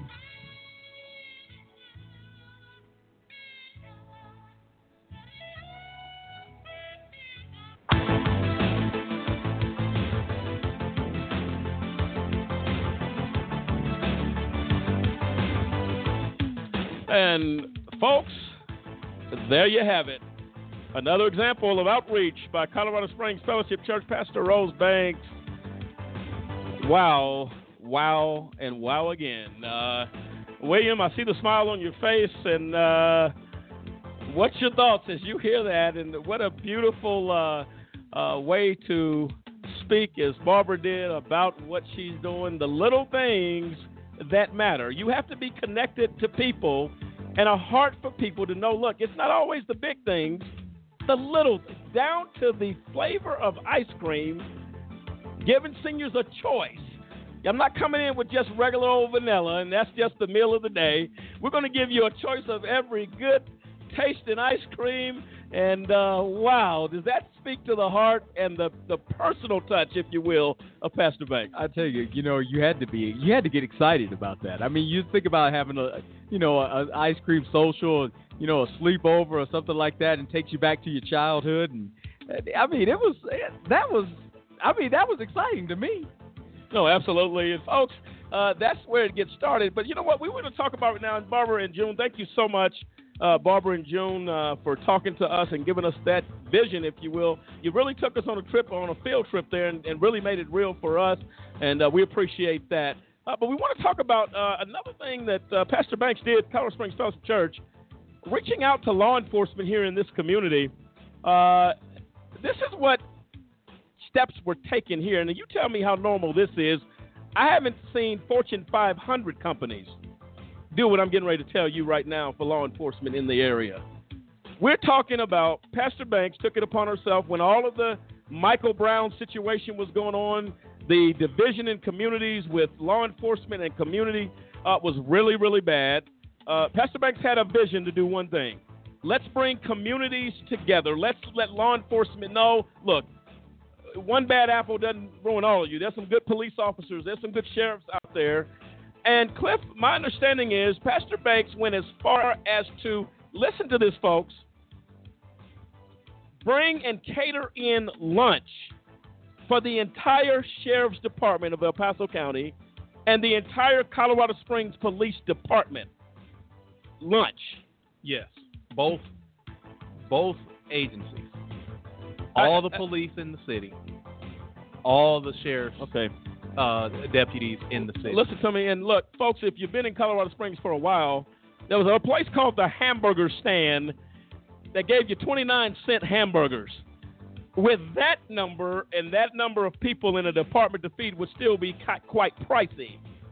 True. We're not talking hamburger stand, folks. That's, and by the way, it was pretty good eating back then in the day. But Cliff, talk to the folks of what I mean. You're talking about sides. And... Well, I mean, you're talking about the entire gambit. I mean, anybody who uh, knows how Colorado Springs Fellowship and Pastor Rose Banks does business, there is no okay. We're gonna come in and, and you're gonna get some warm bologna sandwiches on uh, on stale bread. That's not the way it happens. Uh, and if you know, you, you look at the size of the Colorado Springs Police Department, and I can only find numbers from 2008. There were 687 police officers in 2008. So this 2016 now, I'm sure those numbers have grown. Wow. But you're talking about the entire police department and the entire sheriff's, sheriff's department. department. So if we just say, you know, let's just say 750 just to be uh, conservative for each department, roughly. Yeah, just let's just say 750 total, just to be really, really conservative. Okay. You're talking about food, uh, drinks, drinks, sides, and everything provided for the entire police department and the sheriff's department. Tell me, well, what other church and what other community? I mean, find me some stats where a church has reached out to local law enforcement and said, "We're going to do this for our police officers," just so they know, so they understand that you know we as a community we're not we're with you. You know, every you know with the with the Freddie Grays and the uh, you know things awesome. that happened in Ferguson wow. and and uh, you know everything that went on. Pastor Rose Banks said, "We want the we want our law enforcement to know we are with you. We are not against you. We will help to uh, stand with you in the time of trouble because that is what a church is supposed to be about standing with the community and for the community to ensure that uh, that that camaraderie wow. is there. And the the police officer said, you know, they had never experienced anything like that. They had never had uh, any other organization in the in the community reach out to them like that to make them understand that in the, in troubled times that they were still appreciating. They said it it, it meant much more than they could ever express that That's during awesome. that time that someone reached out to them instead of lashing out saying you're going to do the same thing you're going to be just like Ferguson. This is this is this is unbelievable. At a time when fear was not only in the hearts of the communities across this nation, in the hearts of police officers, not knowing if they would live or die. The next day, you have a pastor and a church says, "Look, we want to make sure that you know we appreciate you. That without you, we would be in trouble." And again, it goes to the statement I made earlier about Pastor Rose and, and Colorado Southern Church. They continually go a step further and a step further, which raises the question, and we're going to get into in the next segment. How do you attack and target such a huge outreach that is impacting a community? That makes no sense to me. We've did we've done our very best, folks, tonight to bring in and to try to explain to you the pure motivation by Pastor Banks is love. It is always the other person. It is always the person that's hurting. It is always the person that feels like there is no way out. And if that is not an example of leadership, I don't really know what is. And the best way to sum all of that up is to share with you a writing. It can be said any better than this. The purpose. Pastor Rose Banks' purpose in an afternoon devotion just between her and God, this writing was born. Let's hear it.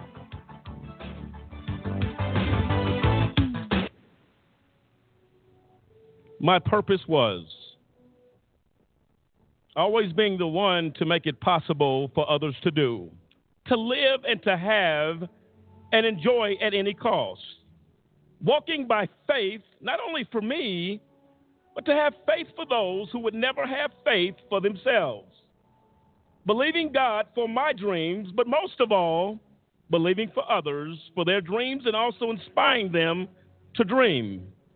Sometimes showing others how to dream and to dream big, and then build a ladder for them to climb, only realizing I had Uh, to lead in the climb.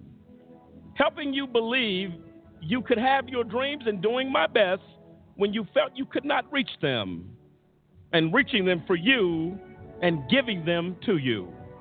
Hoping for you when you could not hope for yourself. Giving birth to ideas and suffering the pain to bring it forth so you could have the joy of touching it and living it. Being creative for you, and in doing so, inspiring your creativity to be enhanced no matter how small it was. Believing in you so you could believe in God and in yourself, being your feet to help you walk, being your eyes so you could see the dream, and your hands so you could feel it, taking the difficult path so you could not fear the challenges ahead, doing with less so you could do with more. Always making a sacrifice so you would be inspired, no matter how little you may have. Standing so you would understand that you could also stand.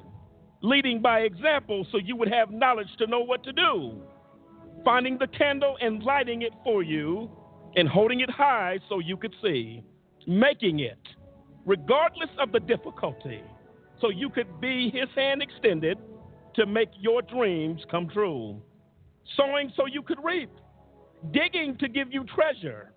Reaching higher so you could reach high sowing tears so you might reap laughter, suffering need that you might not have one, having less so you could have more, spending time alone with God so you could feel His surrounding love, laying foundations so you could build great things, embracing the promises for you to lay hold on them, doing first so you could believe that you could too, drinking the bitter so you could enjoy the sweet. Enduring the pain so you may experience the joy, suffering that you might be blessed, experiencing many things so I could better understand how I can help you, being misunderstood so that I would understand you, sometimes losing, but helping you to experience the joy of finding Him, experiencing unusual tiredness that you might have a greater reward, willing, being crushed that God may give you the best showing you Jesus and how much He really loves you.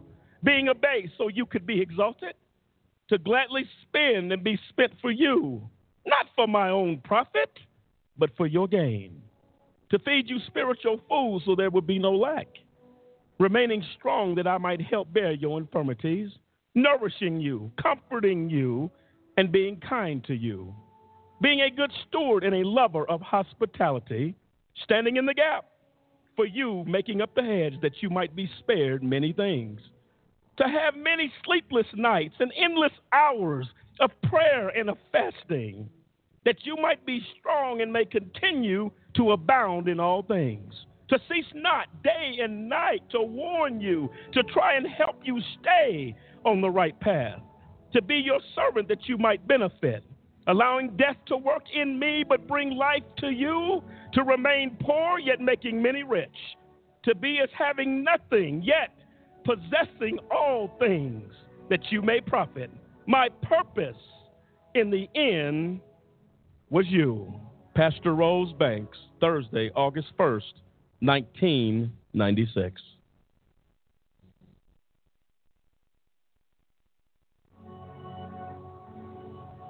Well, there you have it.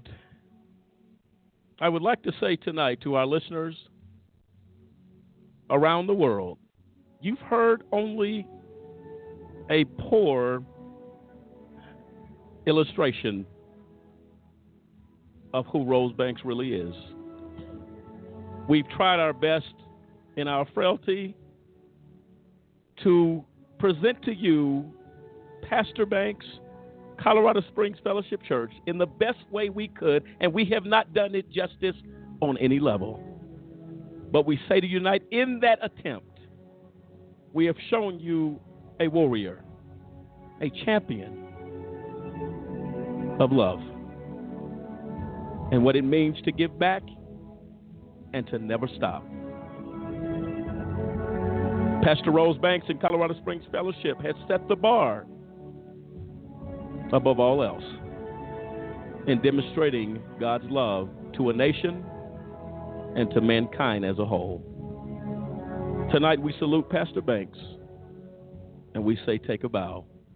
Thank you for your service that makes this world a better place. We'll be right back.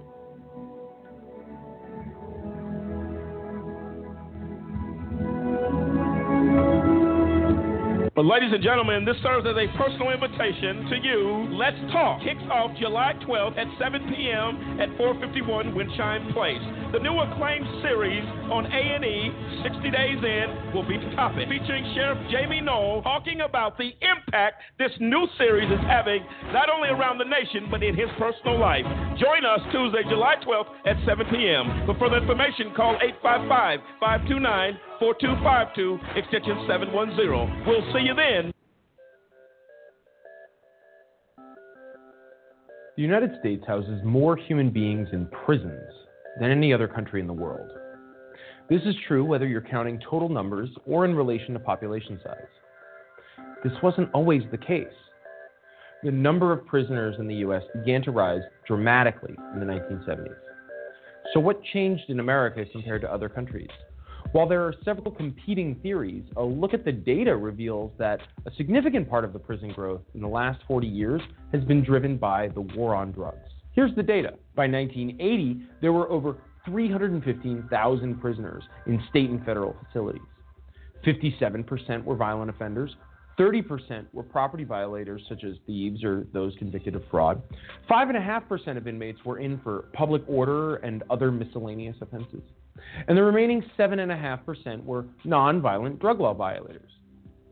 Ten years later, the drug war had grown, and the total American prison population had more than doubled to over 740,000 inmates. The proportion of offenders in each type of crime had also changed dramatically. The most growth occurred in the nonviolent drug offender population, which grew to a significant 24%. And this last statistic actually understates the influence of the drug war on prison populations. Many studies have shown that drug prohibition causes violent crime by leading to the formation of gangs and cartels. And thus, it is safe to say that the number of violent criminals under prohibition is higher than it would otherwise be. From 1990 to 2000, the drug driven population growth continued. By 2000, the total prison population had almost doubled again to over 1.3 million inmates. And by 2010, the prison population was up to 1.6 million people. The growth has started to settle and even decline in recent years, but the proportions of offenses are retaining their post 1990 levels. America's unique methods of enforcing drug prohibition seem to parallel its unique prison population. And one has to ask is our country really better off with so many nonviolent drug offenders behind bars? Are drug users likely to be cured from addiction by being locked up? Has locking up dealers and users lessened the demand for drugs? Certainly, the effects on overall usage could not be called a success. And yet, we spend billions every year on this war and lock up hundreds of thousands. Surely, there must be a less costly approach to addressing drug use in America.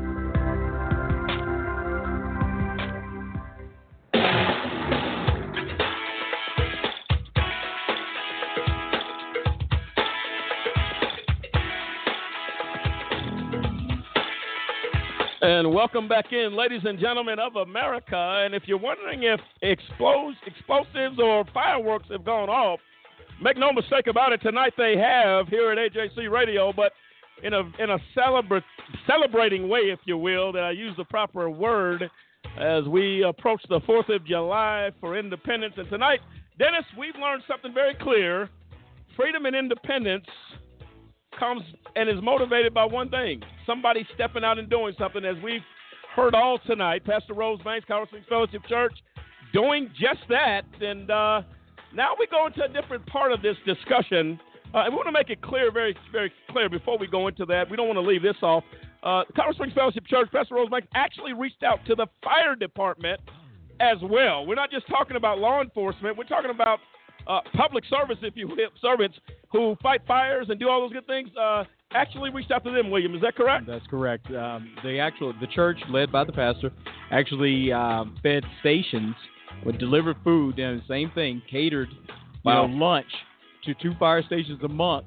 And I believe that program went on for a while. And there's uh, 20 plus stations in Colorado Springs. Are you kidding me? And so you give or take, you know, maybe five, five or six you know, uh, members there, and they're there. You know, these guys are running uh, 24-hour shifts. Well, absolutely. And so to cater it, bring all the food there. I mean, that's that's phenomenal. No, that's awesome. And uh, I believe what was the other one? It was the. Uh, um, it was. Uh, we also. Uh, they also had the AMR, which is the ambulance. Ambulance response. and yeah, emergency response. So the guys that actually are being called, the paramedics. So they had um, they had food actually taken to them as well. So it was one of the, one of the one of the many programs that you know she thought of that well, you know by people that are out here that are you know you don't think about them until you know harm has happened. You know when yes, you call them. That, you know what, folks? You know. what do you, you know, uh, hey. Lamont, with the wait, with the uh, you know the EMT, the emergency medical tech, uh, also Colorado Springs Fellowship would go down to the uh, local hospital and take food to the nurses. yeah, because you know nurses within all that they do, and see most people don't think about this. You think, well, they're in a hospital, you know, they're uh, taking care of people, make sure they are saving lives, but the cry of nurses is that they don't have time to take lunch. They don't have time to go, you know, go out get something, you know, a decent meal. Colorado Springs Fellowship, under the behest of Pastor Rosebank, took lunches and, and food, snacks, fresh fruit, uh, vegetable trays, uh, you know, the buttery croissant roll, and took and took stocked the break room so that the nurses would have delicious foods to eat during their shifts. That is the okay. look, folks, I'm going to tell you right now, an angel must have fell from heaven. Uh, Pastor Banks, hang on there. Look, you can say what you want, folks. You know, we wanted to just end that segment and go there, but guess what? When you're doing that much good, you just don't have the time to get it all in. And I'll tell you what, uh, uh, Lisa, I believe there was a step as well. This was something that happened way back. Uh, I believe Pastor Banks uh, actually uh, brought in a entire group of maids from the city Yes, she did. fed She them did. and put on a lunch and made And them feel like them. queens. Is that yeah, correct? She she did it to honor them because they do hard work and they're not appreciated. She's always looking to show the people who don't get any appreciation that they are appreciated. And after uh, early in her life doing the same work, she felt for them because she knew how much people disregard them and how much they're not appreciated for for the hard work that they are doing. That's just awesome, man. You know what? I tell you, you tell you, does that give you a good feeling? It really does. Makes you feel real good and fuzzy, uh, all inside and out. You feel good about that because guess what? We still haven't scratched the surface, and we're moving on again. But we were not going to leave that out as the the good works and random acts of. You know what? You watch TV shows where folks did do random acts of kindness, and I'll tell you right now, I haven't seen anything that touches what Colorado Springs Fellowship Church and Pastor Rose Banks have done. I'm just going to be honest with you, and uh, this is stuff that is over the top, and uh, and we thank Pastor Banks for the culture. Uh, that she has actually placed in this city and among her parishioners there. That's absolutely amazing, doing some good things. And as we talk about that, uh, let's go into why. That's a very serious question. Why would Pastor Banks become a target of a frivolous prosecution against the IRP 6? Why do you bother someone that's doing such good things? Why? What is the motive? The motive has to be completely uh, unsubstantiated. It has to be what you set out to do was simply cruel and without justice nowhere in the picture. Dennis, as you think about the IRP6 being targeted, David Banks, Dave Zapolo, Kendrick Barnes, Clinton Stewart, Gary Walker, these folks targeted, they happen to be members of Colorado Springs Fellowship Church. How do you use a church to administer such injustice? How do you target a pastor to target this type of injustice? With the impact that has been made in this community, how do you do it? How do you lay your bed, your, your head on your pillow at night and sleep after doing such a horrible, horrible thing? Dennis, your thoughts on that as we go into the conspiracy effect of messing and harassing this pastor who's done nothing but go to church and preach and incorporate goodness and kindness into a community at the level that she has. Help, please help me understand that. I, I wish I could give you an answer.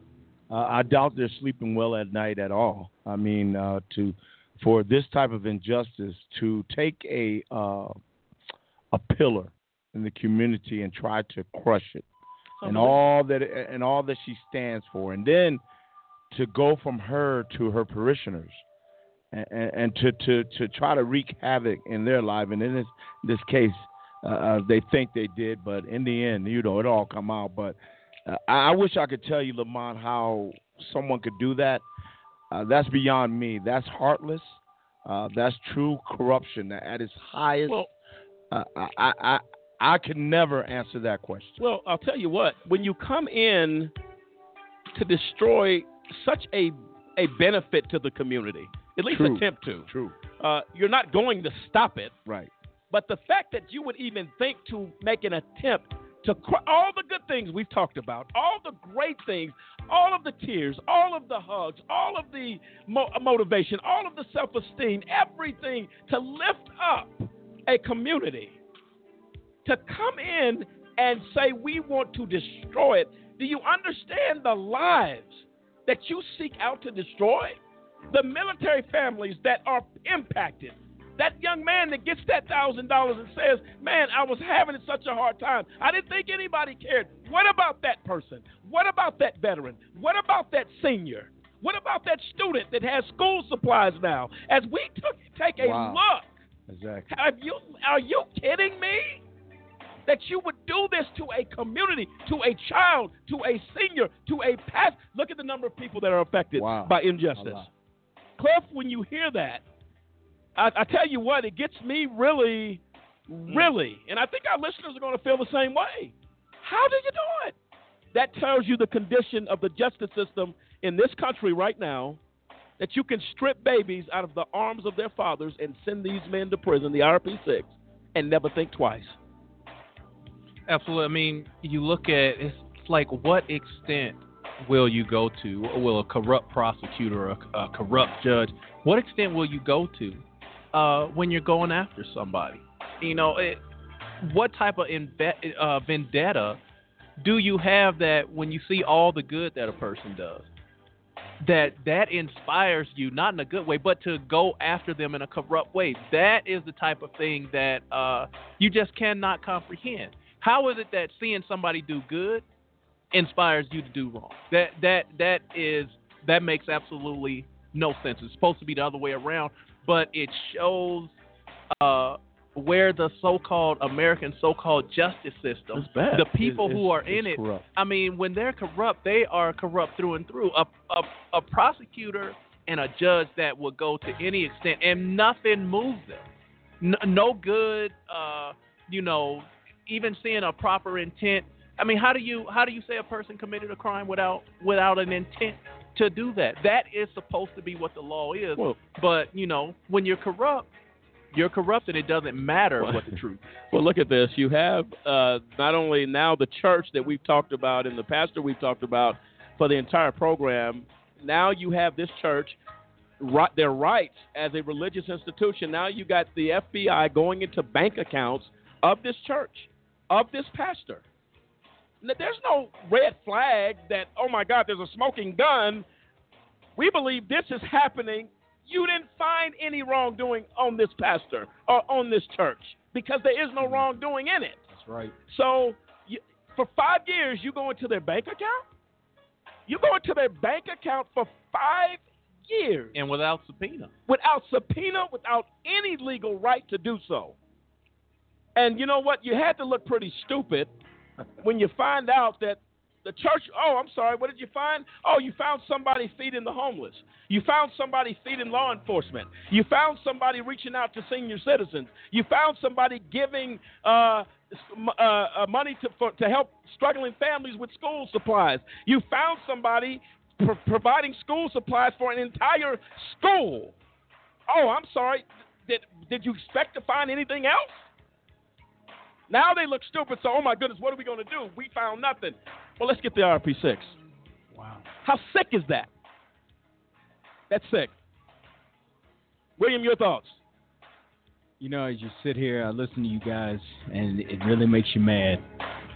Because when somebody's out there really doing good, I'm talking about really trying, looking for opportunities to impact somebody's life, and you try to tear it down. That's what I mean. That right there really bothers me, and I, I don't know how to explain it. But when you the the type of person that is wound that way, so cold and so callous that they look at somebody that is doing good and would willingly do good for them and to them, and you want to tear them down? That's your mission in life? That's what you say, I'm going to become obsessed with, tearing down this person, manufacturing, trying to manufacture something to make this person look bad. Well, in this case, they had nothing. They will never have nothing. And so now you go after these guys.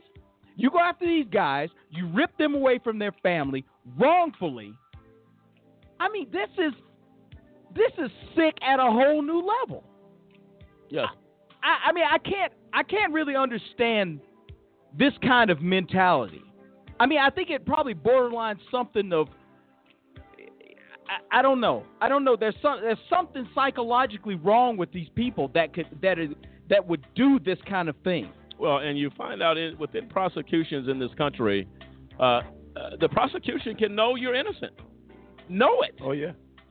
Know without a doubt. Oh, they didn't do this, but you know what? I'm going to get a win, and I'm going to do it anyway. We have left the, the rule of law. We have left what we call justice. We have left the truth, which is what we should be focusing on in, in prosecutions. Uh, it was clear that the RP6 did nothing wrong. Nothing. Clear. And every person we talk to, where's the crime? I'm, I'm, I'm looking for the crime. We go talk to attorneys in Washington, D.C., who have been attorneys for years in D.C. and even uh, former prosecutors that say they look at the trial transcript, they look at the uh, at the search warrant, they look at the the uh, the indictment, and their question is, where's the crime? How did this make it to court? How did a judge ever accept this? Well, members of Congress, Cliff, are asking that question. What is going on here? What is going on here?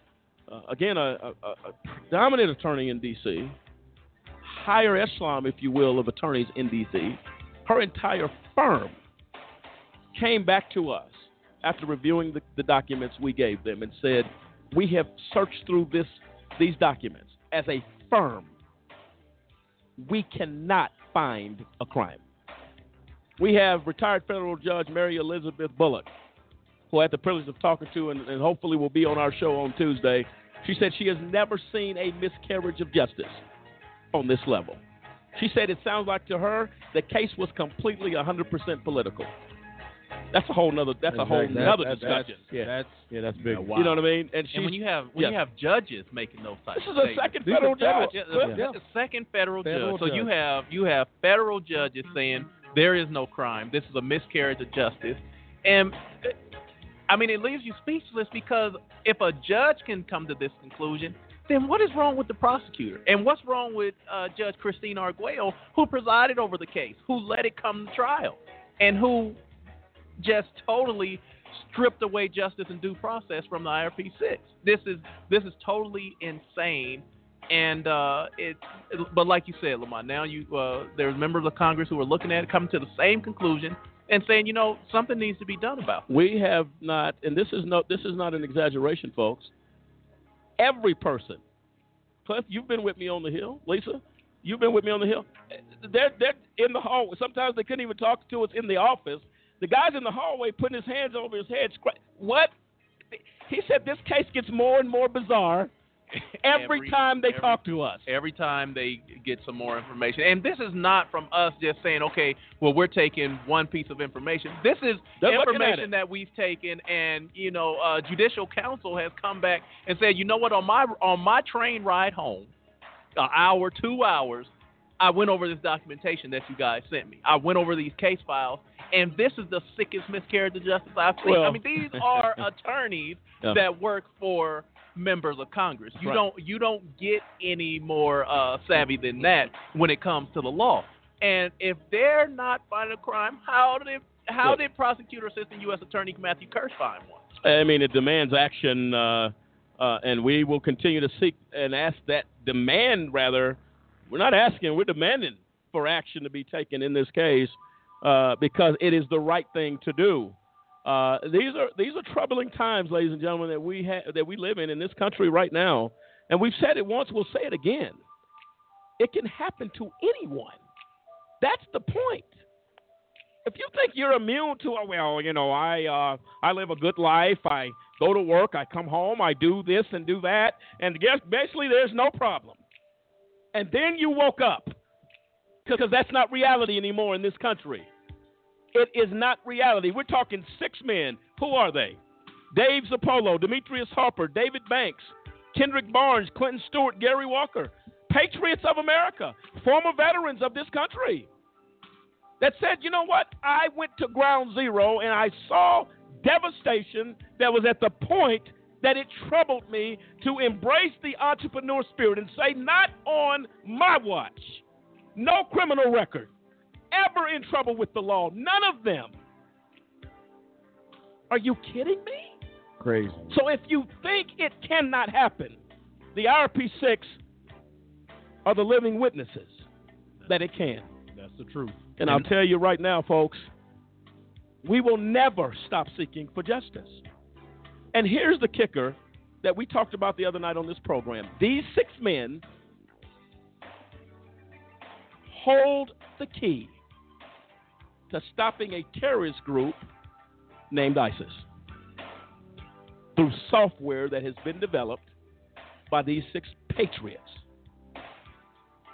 And you tell me how insane is it to, to, to you and to anybody listening tonight when we got the FBI, the CIA, Homeland Security on every net, every network cable network, news network out there saying, "Oh, what are we going to do? Yeah, we going to be next? We don't know. Something's wrong." When the answer resides at a federal prison in Florence, Colorado, that housed the IRP-6. That's unacceptable. That's unacceptable. And I'll tell you what, when you break it down like that, there's going to come a time the American people are going to say, "Wait a minute." You're telling me we my, have a solution? We have a solution where I go to bed and have to double lock my doors and go to my playgrounds where my kids may be and parks where they may be and think, oh my goodness, what if ISIS strikes next here? When you have the answer to stop them wrongfully sitting in a cell that they should have never been put in. Well, you guys think, I mean, even as you're saying that, Mont, we're one moment away from a suicide bombing. Oh, absolutely. We are one moment away from another Orlando. Well, you know, they made a statement uh, today on the news that, you know what it costs to, to carry out a terrorist attack that killed 40, I believe 46 people in Turkey. You know what they said the cost of that attack was? $500. Wow. Look at the damage. $500. They said it's very cheap. It's inexpensive to kill people and to, it's unbelievable. Somewhere along the way, the American people should be asking the question. We have the answer, and our elected officials, our administrations, the CIA, the FBI, the Homeland Security refuse, are they? Why will they not look at this software? What that can, have to lose? That can change tomorrow for America. Well, you, I mean, even today, absolutely, the CIA director, John Brennan, believes ISIS will attack the United States. He made it plain. He made. I mean, I mean, this. You know, he's stating the obvious. He's getting paid to state the obvious. Everyone in this country knows this. But what are they going to do? Well, about our safety. Well, That's their responsibility. Their responsibility, and it sits in Florence, Colorado. And so I, I say to the CIA director, Mr. Brennan, uh, RP6. Remember that. You want you want this problem solved. You want lives changed. You want the world in a better position. Release the RP6 today. We hold the answer to this problem. The other side of the break, we're coming back with what you didn't know about the RP6. Folks, hang in there. We'll be right back.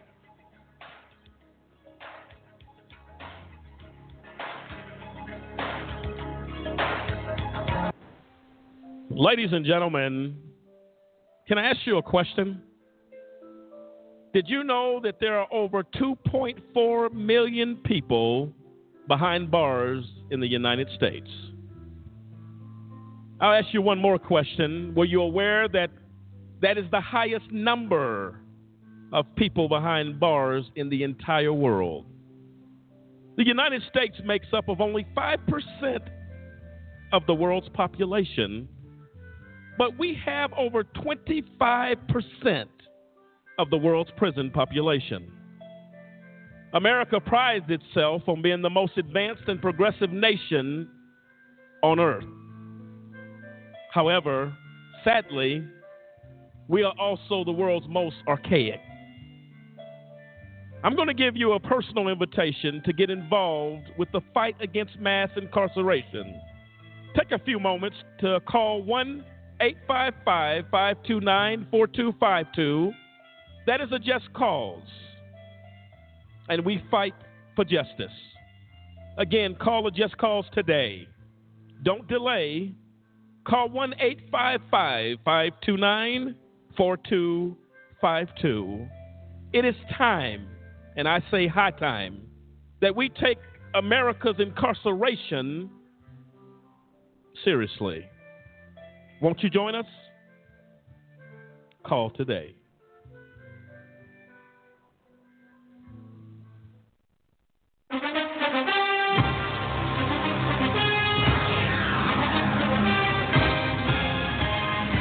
And welcome back in, folks, to AJC Radio. I'm Lamont Banks along with Lisa Stewart, Cliff Stewart, Dennis Merritt, and William Williams. Folks, this has been a night to remember. And feel free to go to ajcradio.com, listen to this show, tell all your friends about it, tell everybody what's going on as we have had a heck of a time tonight, shining the lights on Pastor Rose Banks Colorado Springs Fellowship Church and, of course, the IRP 6. And right now, the RP6 What You Didn't Know kicks off.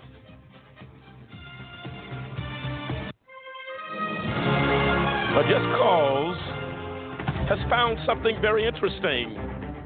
A playwright by Judge H. Lee Sarokin about the RP6. It starts right now. Take a look.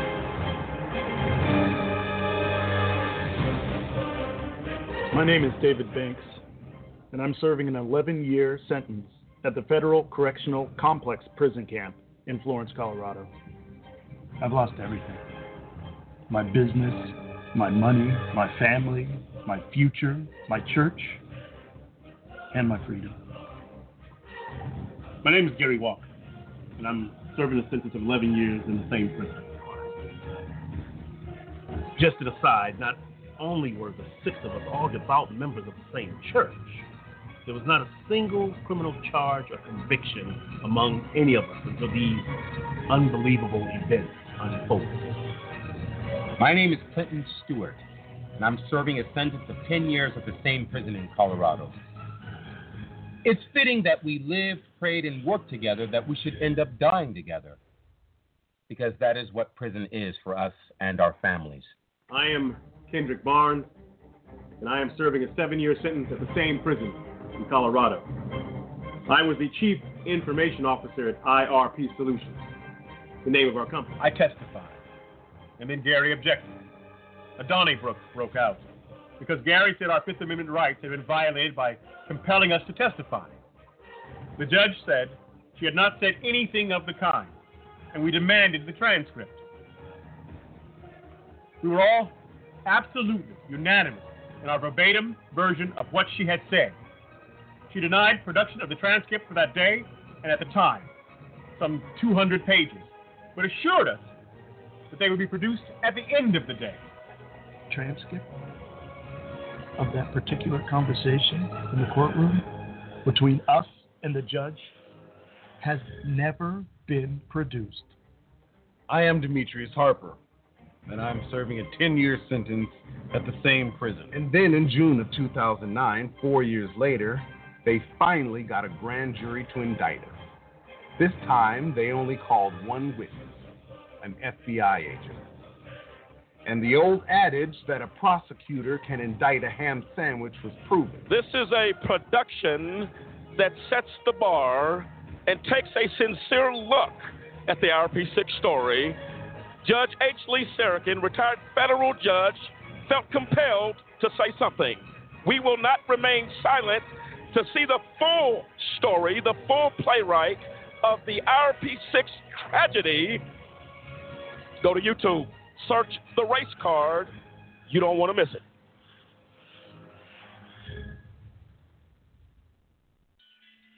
Some people think that business is a game.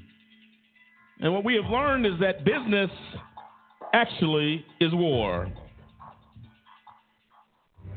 When they wanted people to sign non-disclosure agreements and all that kind of stuff, sometimes they didn't want to do it. It's Strange to me. I think it's still strange. It, it just absolutely makes no sense. Is this really real? Is this happening? And, and then all of a sudden your whole life is ripped apart.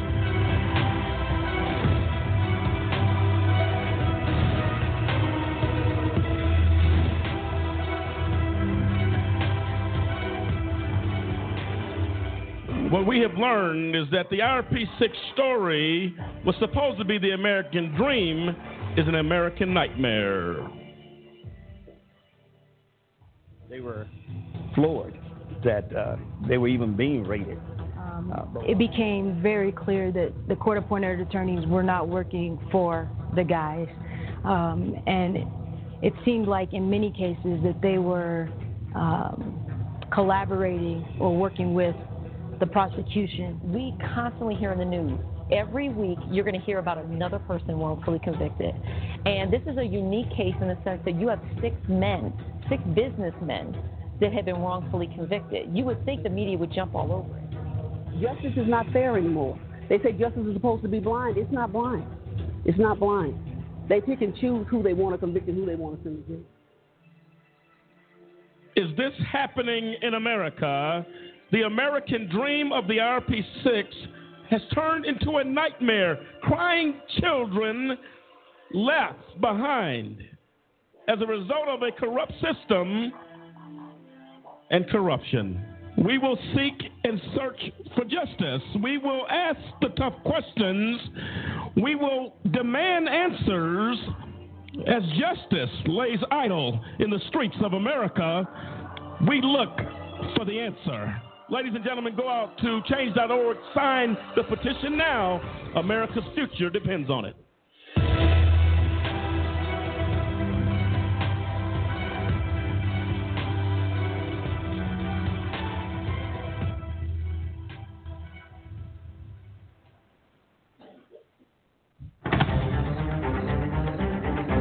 Ladies and gentlemen, what you didn't know about the RP6. Who are they? Dave Zirpolo, Demetrius Harper, David Banks, Kendrick Barnes, Clinton Stewart, and Gary Walker. And I'll tell you right now, something unusual is happening.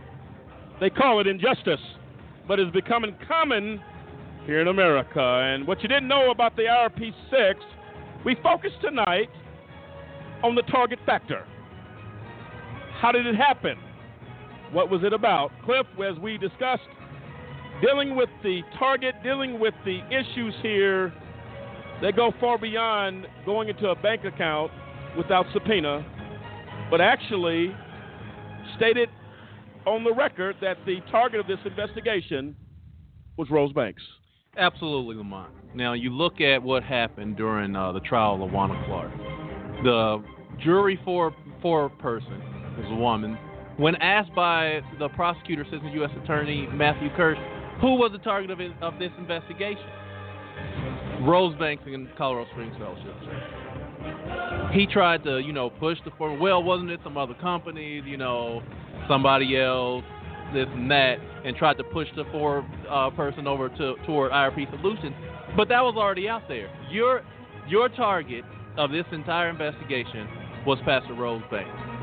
But when the uh, when the spokesman for the uh, U.S. Attorney's Office in Denver, Colorado, Jeff Dorschner, when he was asked by the local station, is Colorado Springs Fellowship Church under investigation? Is Pastor Rose Banks under investigation? No, absolutely not. Never has been. So somebody's lying. Because you have 9,000 pages of church banking records that were uh, that were gathered illegally without subpoena from the from the church's bank, from the pastor's uh, bank, from several parishioners' bank. You have 9,000 pages of records that do not belong in discovery, but yet you say the church is not under investigation. How do you how do you have those records but there is no investigation on the church. Do you honestly think that we are that stupid?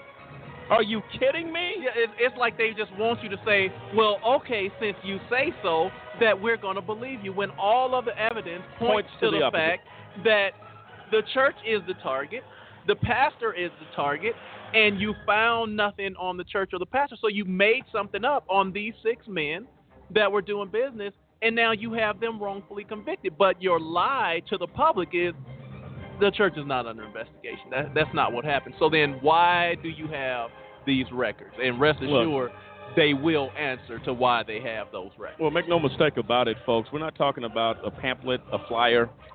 9,000 pages. That's un- that's unbelievable. That's right, and that is a violation of the Financial Privacy Act O- on every level. Well, I'll tell you what, folks. This is why the Senate Finance Committee in Washington D.C. under Senator Orrin Hatch is in, in in place, and that is for one reason: to investigate the conduct of the IRS. This type of criminal activity, it is criminal. It is. It is If you if you read somebody's mail, if I just take your mail, a piece of mail out of your mailbox, it's a federal crime. it's a federal crime, and you will be prosecuted for that. But I can go into a church's account without, without subpoena or court order. I can go into the pastor's account as an American citizen.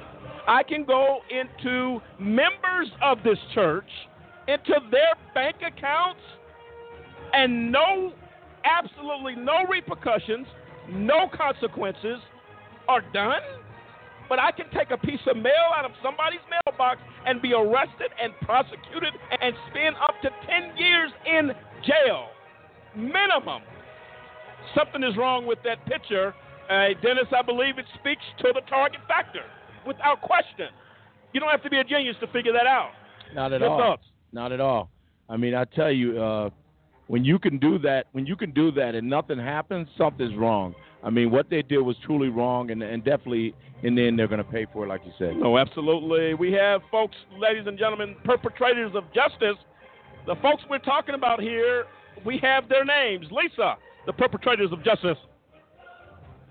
They are U.S. Attorney John Walsh, Assistant U.S. Attorney Matthew Kirsch, Assistant U.S. Attorney Sunita Hazra, Attorney Greg Goldberg, Federal Judge Christine Arguello, Appellate Judge Jerome Holmes, Appellate Judge Bobby Baldock, Appellate Judge Harris Hartz, Federal Judge R. Brooke Jackson, Magistrate Judge Craig Shaffer, Court Reporter Darlene Martinez, FBI Agent John Smith, FBI Agent Robert Moen, former federal agent John Epke, former federal agent Gary Hillberry.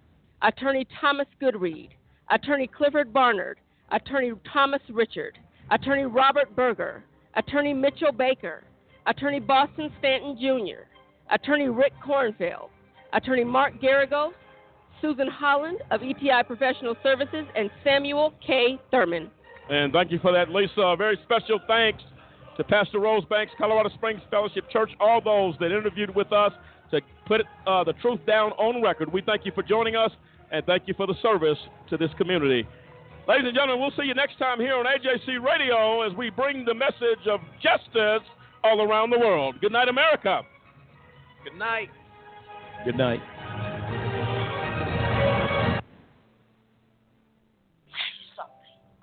We need good, solid leadership. That's what we need. We need the church to lead, but it doesn't. We need parents to lead, but they don't. We need siblings, older siblings to lead, but they don't. We need people that say they're Christians to lead on our job, but they don't. In every part of society, we need leadership. We need somebody to be the light, somebody to point them to Jesus, somebody to say it's a way out of this situation. We need some people